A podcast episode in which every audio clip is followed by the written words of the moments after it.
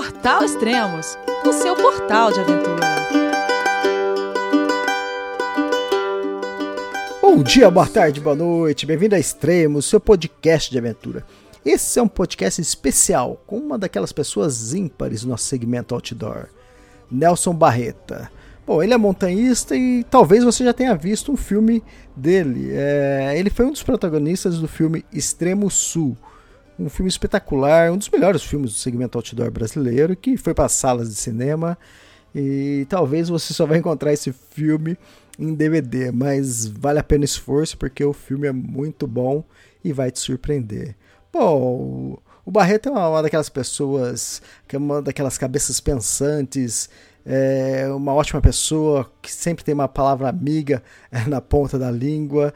É sempre bom estar com ele. Eu encontro com ele pelo menos uma vez por ano lá no Tulu Experience, que acontece no Refúgio Serra Fina. E para esse podcast, a Dani Silvestre, que é colunista do Extremos, me ajudou também com as perguntas que a gente vai apresentar para o, o Barreta, que está lá na tarde. Vamos falar com ele então. Olá, Barreta, tudo bem? João, é você, meu filho? Alô, pai. Eu consegui. Eu tô no cume do Everest. Eu vi, meu filho. Te acompanhei o tempo todo pela página Spot. A família de produtos Spot utiliza tecnologia 100% via satélite para manter você sempre conectado em suas aventuras. Fale de qualquer lugar do mundo através do Spot Global Fone e utilize o Spot Gen 3 para estar sempre rastreado e conectado aos serviços de emergência. Desapareça quando quiser, seja encontrado quando precisar. Saiba mais em findmespot.com.br. Oi Elias, oi Dani, é, obrigado pela oportunidade. É muito legal falar com vocês daqui onde eu tô. É bom também falar com o Extremos. A minha profissão é oficial é representante de vendas. Eu, eu represento marcas uh, e trabalho com produtos que eu acredito uh, onde quer que eu esteja.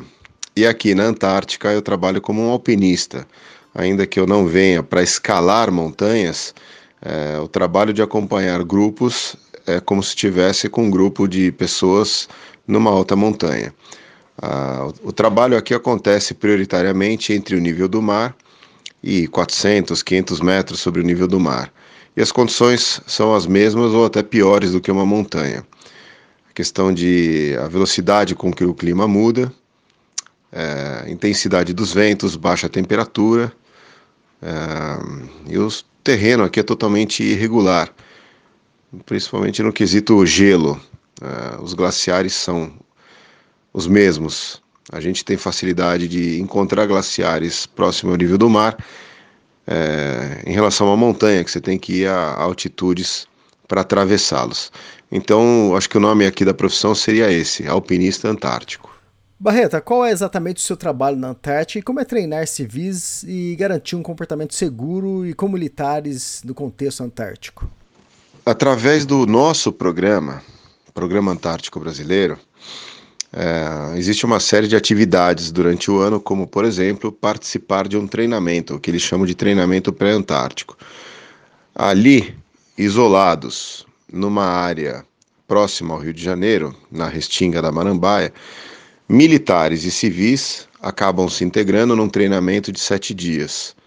E esse treinamento ele trata sobre a Antártica, desde a da, da parte social, desde a parte histórica até a parte prática, uh, onde as pessoas que não têm muita intimidade acabam tendo contato com um helicóptero, com um navio e também técnicas de montanhismo e acampamento, tanto para os militares quanto para os civis. Uh, esse treinamento é quase que obrigatório para quem quer um dia desenvolver um trabalho científico na Antártica ele, ele tenta garantir sim um comportamento seguro é, com qualquer tipo de pessoa. Mas ele, ele, a, ideia do treinamento pré-antártico é mais uh, passar informação. O comportamento seguro ele é adquirido né, ao longo das nossas vidas é, com um pouco de bom senso.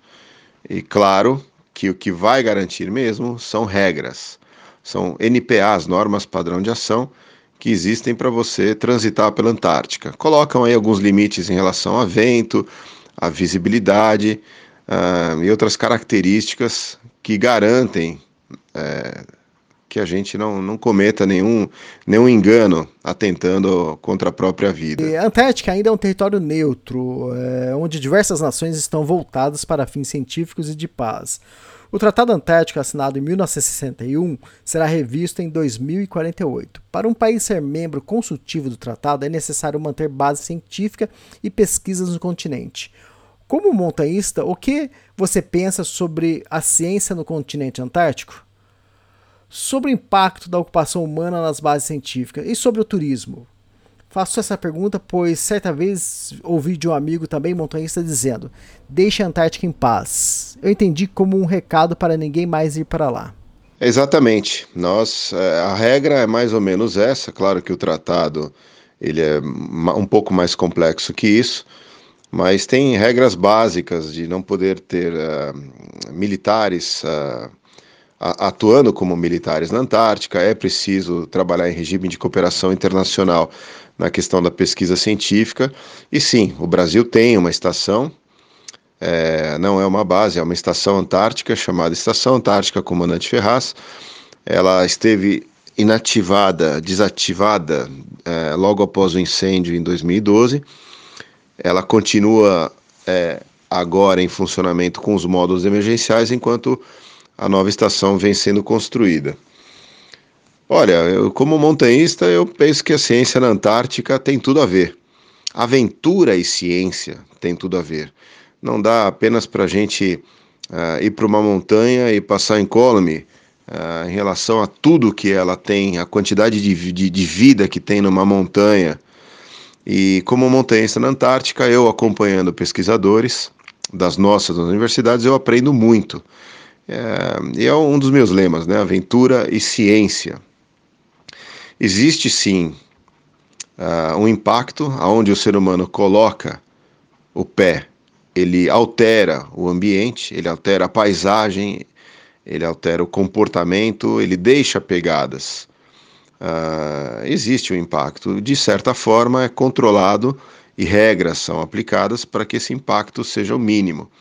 Dentro das regras de impacto ambiental, que sejam impactos localizados, que sejam zonas já frequentadas pelas, uh, pelas pessoas e, e, minimizando o máximo possível uh, qualquer tipo de impacto.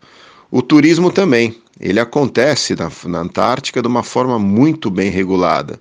Eu diria até que mais pela ciência. São quase que, que comparáveis, porque o turista ele desce em navios onde transportam-se mais de 400 pessoas.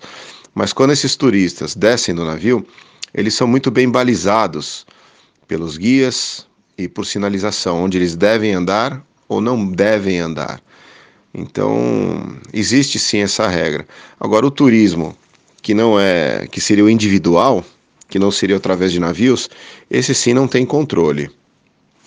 E o turismo ele é inevitável a necessidade do ser humano de conhecer e explorar, ela vai tanto pelo lado científico quanto o lado da curiosidade. Sem cunho científico, a pessoa tem curiosidade, tem necessidade de explorar, quer conhecer. São formas diferentes, mas o turismo organizado e o Programa Antártico Brasileiro cuidam, sim, para que haja um impacto uh, quase que irrelevante na Antártica. Perfeito. Alguns mais radicais e até mesmo um pensamento pessoal pode, pode dizer: deixa a Antártica em paz. Claro, é, existe o lema é, preservar, para preservar é preciso conhecer. Do meu ponto de vista pessoal, não funciona bem assim. Eu acho que uma vez que você conhece, você interage com o lugar e acaba interferindo. Não por maldade, mas a quantidade de, de seres humanos que somos acaba permitindo que os lugares sejam violados. E os lugares mais preservados do mundo são aqueles que justamente nunca ninguém foi ou ninguém conhece. Então, deixar a Antártica em paz poderia ser uma, uma forma de preservá-la. Mas aí a gente não conhece. E além do que, como ser humano que sou, eu assumo, eu preciso ir, olhar, conhecer e tocar. Não tem jeito. Uh, por isso que vale a pena as regras de turismo e as regras do Programa Antártico Brasileiro. Elas são elas são, são bem pontuais, são bem colocadas. Muito bom. Uh, sabemos que a, o continente antártico é o mais frio, mais ventoso, mais seco e com altitude média mais elevada do planeta. Quais os maiores desafios que você encontrou em relação a esses aspectos? É, é isso aí. A Antártica é o lugar mais frio, mais ventoso, mais seco, com altitude média mais elevada. A Antártica, ela, diferente do Ártico, reúne umas características muito interessantes. O Ártico é um mar congelado, né, e abrange parte de algumas, alguns continentes. A Antártica é uma porção de terra coberta por gelo e neve, uh, em alguns lugares 3, 4 quilômetros de cobertura de gelo e neve. Então ela tem essas características, esses superlativos. Então, às, às vezes sim, me perguntam, mas quais são os desafios? Cara, eu acho que manter a vida é um desafio em qualquer lugar, né? Na Antártica, porque é frio, e num grande centro urbano, porque você precisa gerar recursos para se manter. Os desafios eles existem, eles existem em quaisquer lugares onde a gente precisa sobreviver. Em relação a esses aspectos geográficos, eu me, me entendo bem com eles. Eu sou uma pessoa que prefere frio a calor. Eu acho que o vento é delicioso, claro que aqueles de 200 km por hora onde o, a barraca fica muito vulnerável, me incomoda um pouco. A secura do ar faz mal para a pele, precisa passar um creme hidratante, mas como um bom, um bom montanhista que sou, acabo não, não me preocupando com isso. E a altitude não é um problema para nós aqui, porque nós trabalhamos entre, como eu comentei, entre o nível do mar e uns 400, 500 metros sobre o nível do mar. Agora, os, os maiores desafios é a convivência em grupo. Uh, o vento ele é único, eu já sei que vai ventar e não tenho o que fazer. Agora, o que isso causa em algumas pessoas pode ser um grande desafio, porque isso desestabiliza. Vento forte por muito tempo perturba o juízo, principalmente porque você fica aguçando o sentido audição. E aliado a isso, vem outros sentidos que vão, vão aos poucos sendo perturbados. E também a oscilação de humor das pessoas. Quando eu venho para a Antártica, se eu estou feliz, eu vou ficar muito mais feliz aqui. A Antártica potencializa alguns sentimentos. E se eu estou triste, eu vou ficar muito mais triste por conta do isolamento, por conta da falta de cores, por conta da alimentação restrita. Então, eu acho que os maiores desafios são uh, relacionados à convivência em grupo. E eu assumo isso, eu também não sou uma pessoa muito fácil, não.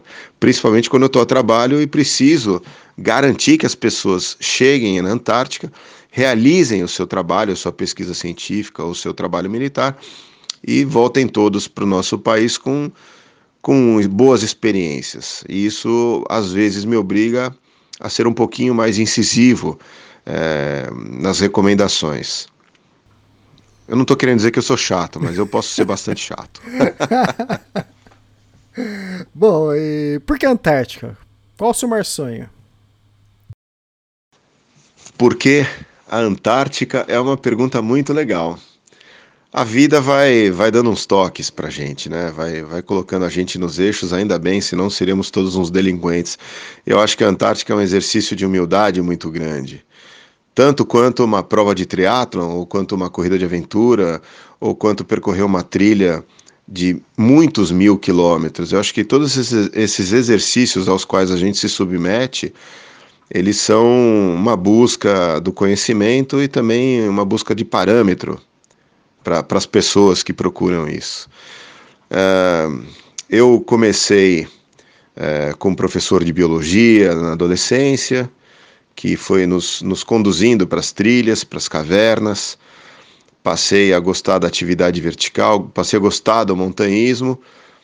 É, me inseri no Corpo de Bombeiros como um voluntário, porque eu precisava de um lugar para treinar as técnicas verticais. Gostei de frio por muito tempo e acabei me unindo a uma instituição que tinha um vínculo com o Programa Antártico Brasileiro.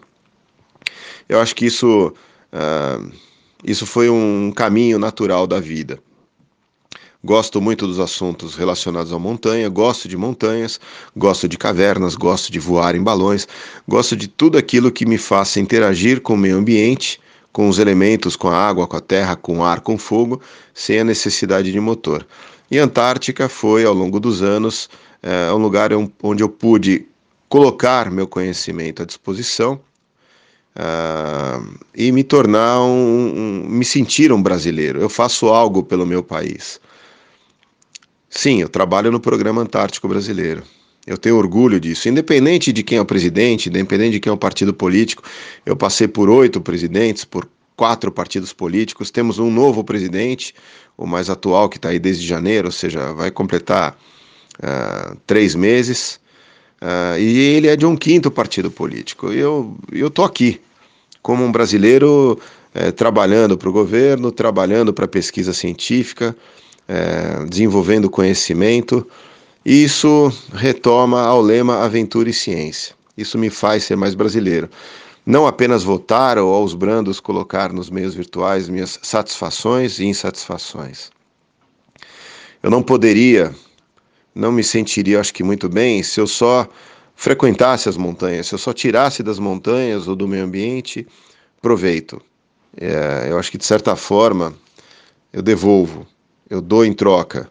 Pelo menos é isso que a gente acredita, né? A gente faz aquilo que a gente acredita na vida. E a Antártica é uma, é uma questão de, de crença, onde também o meu corpo físico se sente muito bem. Muito bom. E qual a principal diferença de ser montanhista na Antártica e em outros locais do mundo? E isso também é, vem justo, vem é, onde eu me sinto bem, né? Vem onde eu posso desenvolver meu trabalho, vem a calhar com a questão é, de aprender diferenças de ser um montanhista na Antártica e em outros locais do mundo. Os locais do mundo vamos chamar outras montanhas do mundo. Vamos considerar que a Antártica é uma grande montanha, né? Um grande desafio para mim é, onde eu posso me propor a, a me relacionar com pessoas. Uh, quando eu estou na montanha com amigos, nós temos uma estrutura individual, cada um tem a sua mochila cargueira, duas mochilas, nós fazemos porteios até os campos mais avançados, e o objetivo é chegar no topo da montanha, bem como ser esse é um objetivo incerto. É, o que vale, talvez, no montanhismo é, é, o caminho o qual a gente percorre, a diversão que a gente tem com os amigos, são os desafios em grupo com amigos e pessoais. Uma estrutura de acampamento na montanha se resume à sua autonomia, à sua mochila, ao seu recurso financeiro. Né? Praticar montanhismo sendo brasileiro é um desafio, né? num país de tantas necessidades sociais. E ser montanhista na Antártica é uma coisa completamente diferente. Um acampamento não é aquilo que está na minha mochila. Um acampamento pesa em média entre 2 toneladas e meia e 4 toneladas. Eu preciso de uma estrutura maior para oferecer condições de sobrevivência e o mínimo de conforto para que os pesquisadores, nesse ambiente de montanha, possam realizar o seu trabalho. E o objetivo ele não pode ser incerto, ele tem que ser certo, ele tem que ser é, a, a realização da pesquisa científica e o retorno para casa com dados, com uma, como dizem os militares, com a missão cumprida e todos com a integridade física em cima, 100%. Eu acho que essas diferenças é, básicas do trabalho, do ponto de vista pessoal, é muito doído, porque eu estou cercado, estou rodeado de, de montanhas, de, de relevos, de lugares que eu quero ir, de glaciares, de gretas para poder fazer piolectração, ficar escalando, e eu não posso escalar. Eu não venho aqui com o objetivo de escalar, eu venho aqui trazendo a minha bagagem, a minha informação, o meu conteúdo de escalada para sobreviver e para alcançar os objetivos nesse lugar. Essa, essa é a principal diferença, é a, talvez seja a maior dor. Estar na montanha, estar na montanha e não poder escalar. Mas o objetivo é bem maior que esse, então acaba amenizando a dor. Depois de tantos anos, hum, quantos são, é, trabalhando na Antártica, como você encontrou o clima e as condições de trabalho esse ano? Essa, essa questão dos anos é interessante. Eu frequento, eu, eu me envolvi com o Programa Antártico Brasileiro através da minha instituição em 1991. Foi quando eu participei do primeiro treinamento. É, no primeiro ano, logo após o treinamento, não me foi concedida a permissão para vir para a Antártica é, eu trabalhei essa questão durante um ano internamente e depois eu tive a oportunidade de vir no ano seguinte. Então, de 1992 até 2019, uh, ah, não consecutivos, teve um ou outro verão que eu não vim à Antártica. E uh, eu costumo não contar, as pessoas perguntam, ah, quantas vezes você foi para a Antártica? As pessoas costumam perguntar. Não é uma questão de vezes, né? Porque eu vim uma vez e fiquei apenas três horas, e vim uma vez e fiquei meses, e no mesmo verão eu tive a oportunidade de vir e voltar para o Brasil e vir à Antártica de novo algumas vezes. Sim, são muitos anos nessa, na, na, nessa pegada. O, o clima ele está sendo estudado. É, eu não tenho um conteúdo científico suficiente para responder para algumas pessoas se o planeta está aquecendo. Existe sim mudanças climáticas. Ainda que nesse curto período de tempo de vida que eu tenho, e observando mais da metade da minha vida, observando as questões na Antártica, o retrocesso de glaciares, ou a temperatura baixando, ou os ventos aumentando, não dá para dizer que existe o aquecimento global. Eu não. Pesquisas científicas podem levar a esse entendimento. Bom, esse ano, surpreendentemente, eu encontrei mais neve acumulada uh, em algumas partes da Antártica. Encontrei também uma temperatura mais amena, mais agradável. A temperatura aqui, nessa parte da Antártica onde nós estamos, que compreende a ilha Shetlands do Sul, tem uma variação média entre menos 2 e mais 2 graus. Então nós estamos falando aí de estar em zero grau de temperatura na Antártica. É, essas Shetlands do Sul, elas ficam ali na pontinha da Península Antártica. E se fosse em linha reta, mil quilômetros de distância das cidades mais ao sul, que são Ushuaia e Punta Arenas. É um parâmetro. Tem gente até que fala que isso aqui não é, não é Antártica. Bom, mas se não é Antártica, essas ilhas grudadas no continente, eu não sei o que, que são.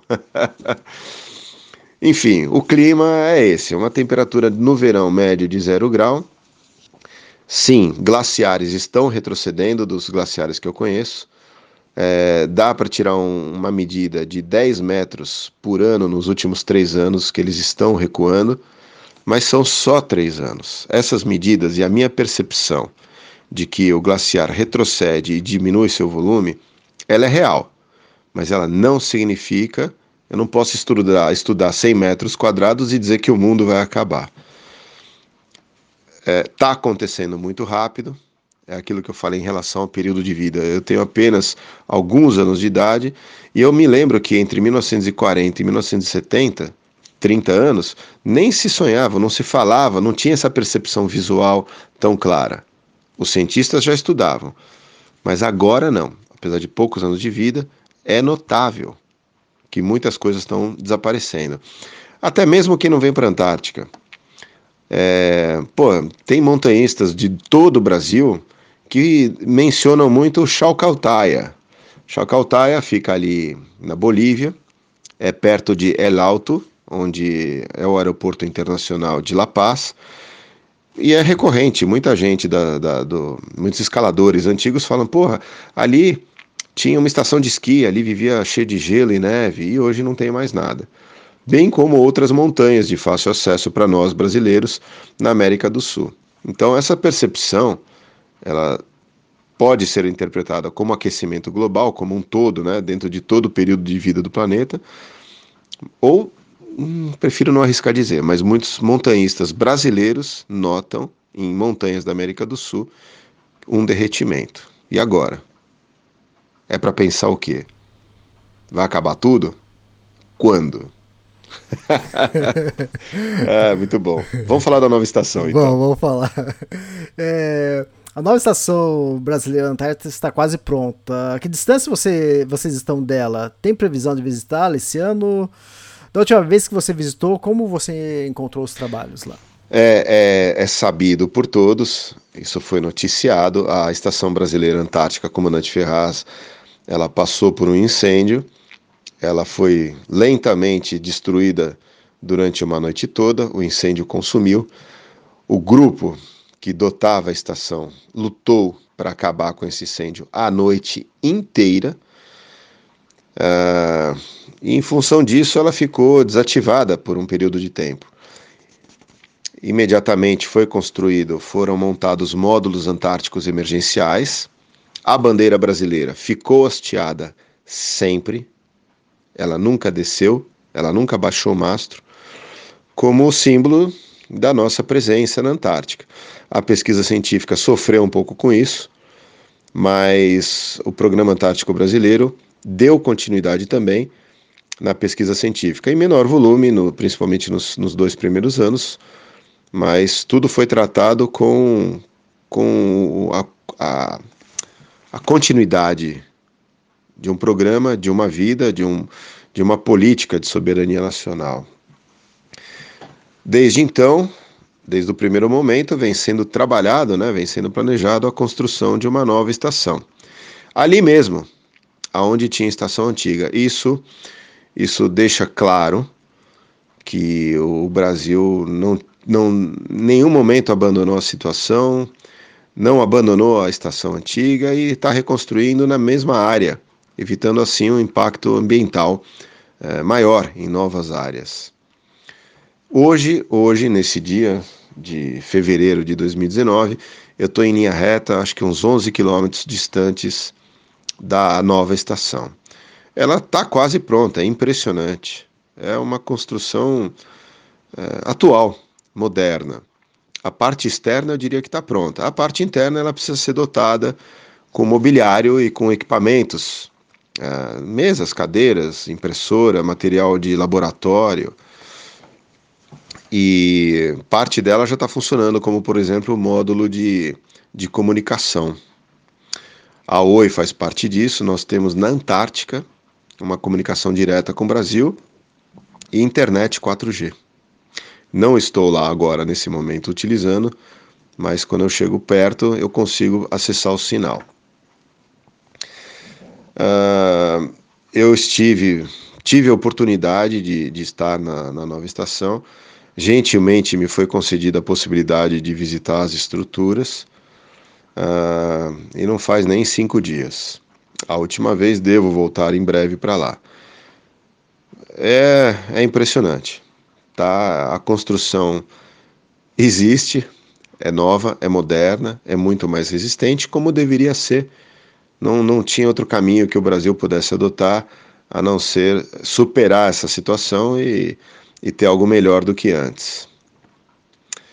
É, eu acredito minha percepção que em 2020 ela já vai estar ocupada em funcionamento. Claro que para deixar a casa como a gente gosta, até mesmo um novo apartamento, uma nova moradia, uma nova casa, isso precisa de um tempo, né?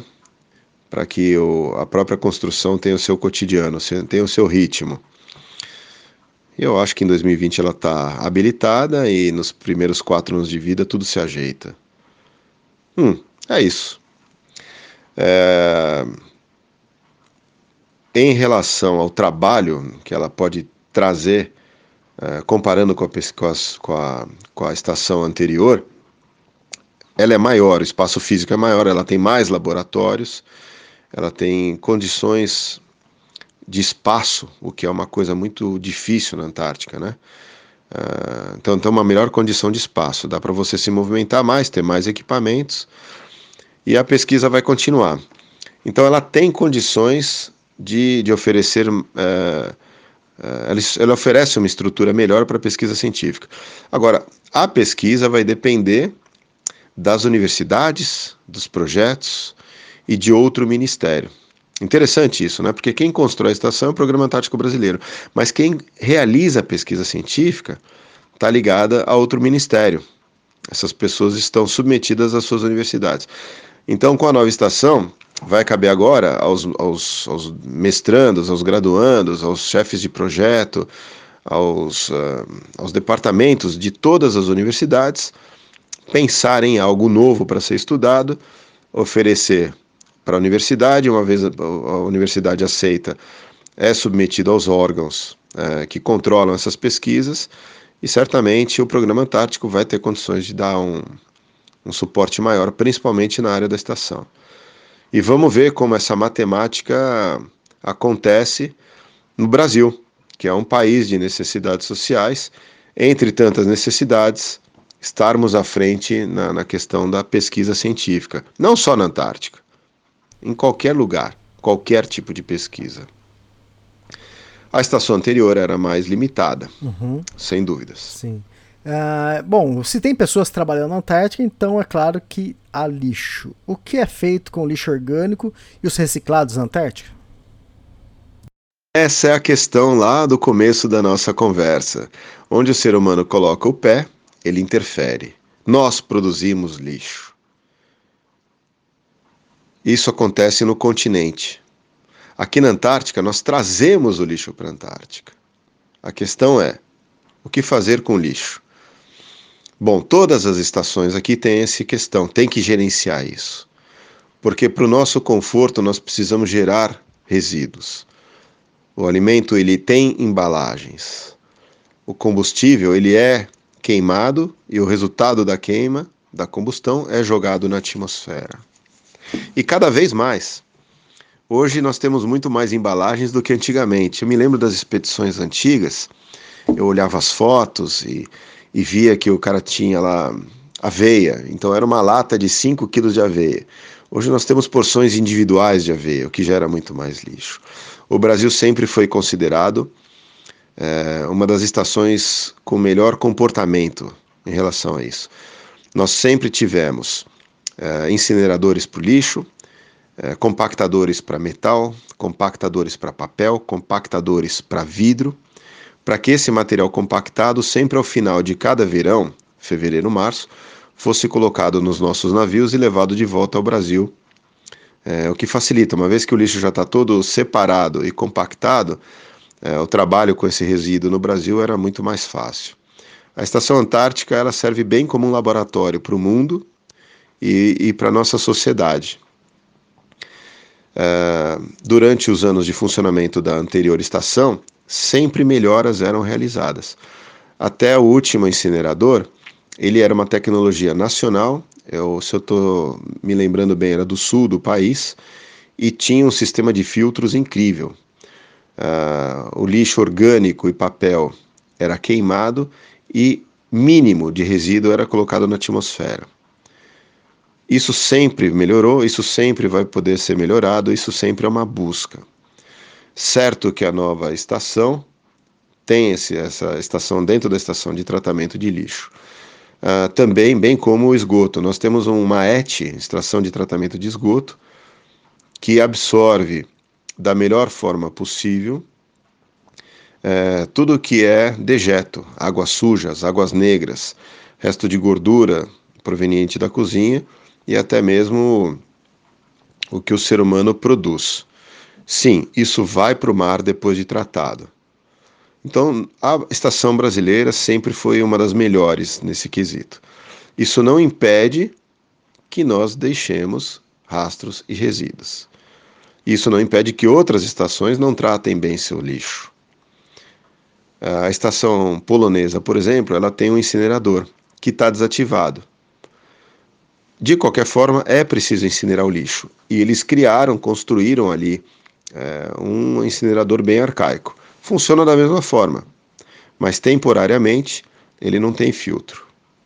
E mesmo que nós tenhamos filtros, sistemas de incineração, compactação de lixo e que todas as estações tenham o lixo em trânsito acomodados em alguma área para serem levados para os continentes, seus respectivos países, ainda assim algum resíduo fica. E isso foi até motivo de uma conversa por conta de uma pesquisa brasileira que veio coletar ouriços uh, no mar em frente a uma das estações de outra nacionalidade. E ele passou dias mergulhando e procurando ouriço e falou: Cara, eu não estou achando os ouriços. E eu vim aqui justamente medir o nível de estresse do ouriço. É, não é aquele estresse urbano que nós temos, né, que o ouriço fica ouriçado, mas é aquele estresse uh, biológico porque na água, isso é sabido também, em qualquer parte do mundo, há uma quantidade uh, imensurável de resíduo plástico, né, de polímeros, e isso gera o estresse biológico no bicho. E o ouriço já tinha se mandado de tanto estresse que estava rolando. É, é, a natureza deu seu jeito, o ouriço percebeu que ali não era lugar para ele, e a Bahia, em frente às estações, é possível coletar resíduos que, através de análises laboratoriais e microscópicas, uh, deixa claro que há a presença humana uh, na Antártica. Mas, de novo, o lixo grosso O Brasil sempre teve uma postura muito, muito elogiada em relação a isso, e eu tenho certeza que a nova estação vai ter um sistema ainda melhor de tratamento de esgoto, compactação de lixo, para que seja transportado de volta ao Brasil pelos navios, e queima com, com o mínimo de resíduo possível na atmosfera. É, Elias, o assunto é extenso, é, eu gosto, eu estou aqui, é uma vida é, na Antártica, então dá para falar uma vida sobre esse assunto. Uh, eu agradeço a oportunidade uh, de falar para os extremos. Eu gostaria de falar mais, mais vezes, desde sempre. É um portal que é uma referência para mim. Eu não só assisto, como consulto, como leio, como eu falo com os amigos através do extremo. É, queria ter mais oportunidades. Sei que por você as portas estão abertas, mas realmente o, o isolamento frequente me limita a ficar falando ou escrevendo. Mas eu agradeço essa oportunidade. Eu estou na Antártica. É, nós estamos em março. Aqui no sul, o inverno já está dando as caras. É, eu espero ser retirado daqui antes do inverno chegar, porque senão tudo fica mais difícil. Os navios brasileiros estão na área, que é o navio polar Almirante Maximiano e o navio de apoio oceanográfico Ari Rongel. Eles estão aqui pelos últimos dias. A ideia é que nós sejamos retirados em breve e os navios retornem ao norte também em breve, antes do final de março. Uh, os mares começam a ficar mais complicados para navegação. Não é minha área, mas é o que eu tenho observado. E, e o Brasil, como sempre, é muito cauteloso é, para manter não só o patrimônio que é da União, quanto a integridade física de todo mundo. Um navio transporta aí mais ou menos entre 80 e 90 pessoas, né, um comandante e toda a sua tripulação, e os, uh, e os convidados, os pesquisadores, os que estão a bordo temporariamente. Então eu devo ser um desses por uns dias e depois eu retorno em avião de uma dessas ilhas aqui, das Shetlands do Sul, até o continente sul-americano e depois para o Brasil. Muito obrigado pela, pela oportunidade. Eu quero deixar um abraço para Dani Silvestre. Uh, textos maravilhosos. É uma pessoa muito interessada no assunto Antártica e que acaba trazendo para mim muitas informações. É uma, é uma referência, né? É, bem como essa união Extremos e Dani e outros tantos colunistas acabam virando para mim a, é a minha barça, é a minha leitura, é a minha referência, é aí que eu me desenvolvo. Quero agradecer também é, a Tule. Tule é, é, é a marca com quem hoje eu trabalho. Eu trabalho com aquilo que eu acredito. Eu sou procurado com alguma frequência para trabalhar nessa questão comercial de marcas. Mas não é a marca, é aquilo que eu acredito. Desde a postura das pessoas que trabalham na empresa até o produto. Eu, quando coloco uma mochila nas costas e sou deixado na Antártica, eu não tenho nada para me amparar. É, o comandante ou o piloto da aeronave dá aquele tapinha nas costas e fala: Cara, boa estadia. Eu tenho que contar com aquilo que eu tenho. A minha zona de conforto é o meu corpo e o meu equipamento. Existem sim outras mochilas no mercado, mas eu estou num lugar, bem como quando a gente está na montanha, que é o que você tem e aquilo tem que ser útil, tem que ser bom, tem que ser resistente, tem que te dar confiança, não tem que te trazer dor de cabeça. Eu não poderia ter contado é, com equipamentos melhores, com uma mochila melhor do que a Tule. A Tule está no mercado. Eu acho que ela é a marca mais nova de mochilas no mercado. É, e, e ela tem alcançado níveis de, de qualidade que até então não se via. É um novo momento do montanhismo com a Tule. São parceiros e queria agradecer, porque eu venho para cá com a Duffel, com as mochilas e com tudo aquilo que eu tenho que trazer para a Antártica. Bom, é isso. Eu fico à disposição de vocês. É, obrigado também ao ouvinte é, pela paciência, por ouvir os causos. E eu também estou à disposição do ouvinte, do, do visitante do Portal Extremos, para qualquer consulta. Uh, o Portal Extremos tem o seu meio de contato, escreveu, eu tenho certeza que eu vou receber essa mensagem o, o, o mais rápido possível. Um abraço a todos e um bafo gelado. abraço, até mais, Barreta. E é isso. Uh, quem quiser fazer pergunta, fique à vontade, pode colocar as perguntas no Facebook do Extremos, no Instagram ou lá no SoundCloud, que eu vou repassar para o Barreta e ele vai poder responder para vocês. Então, obrigado e até o próximo podcast. Tchau, tchau.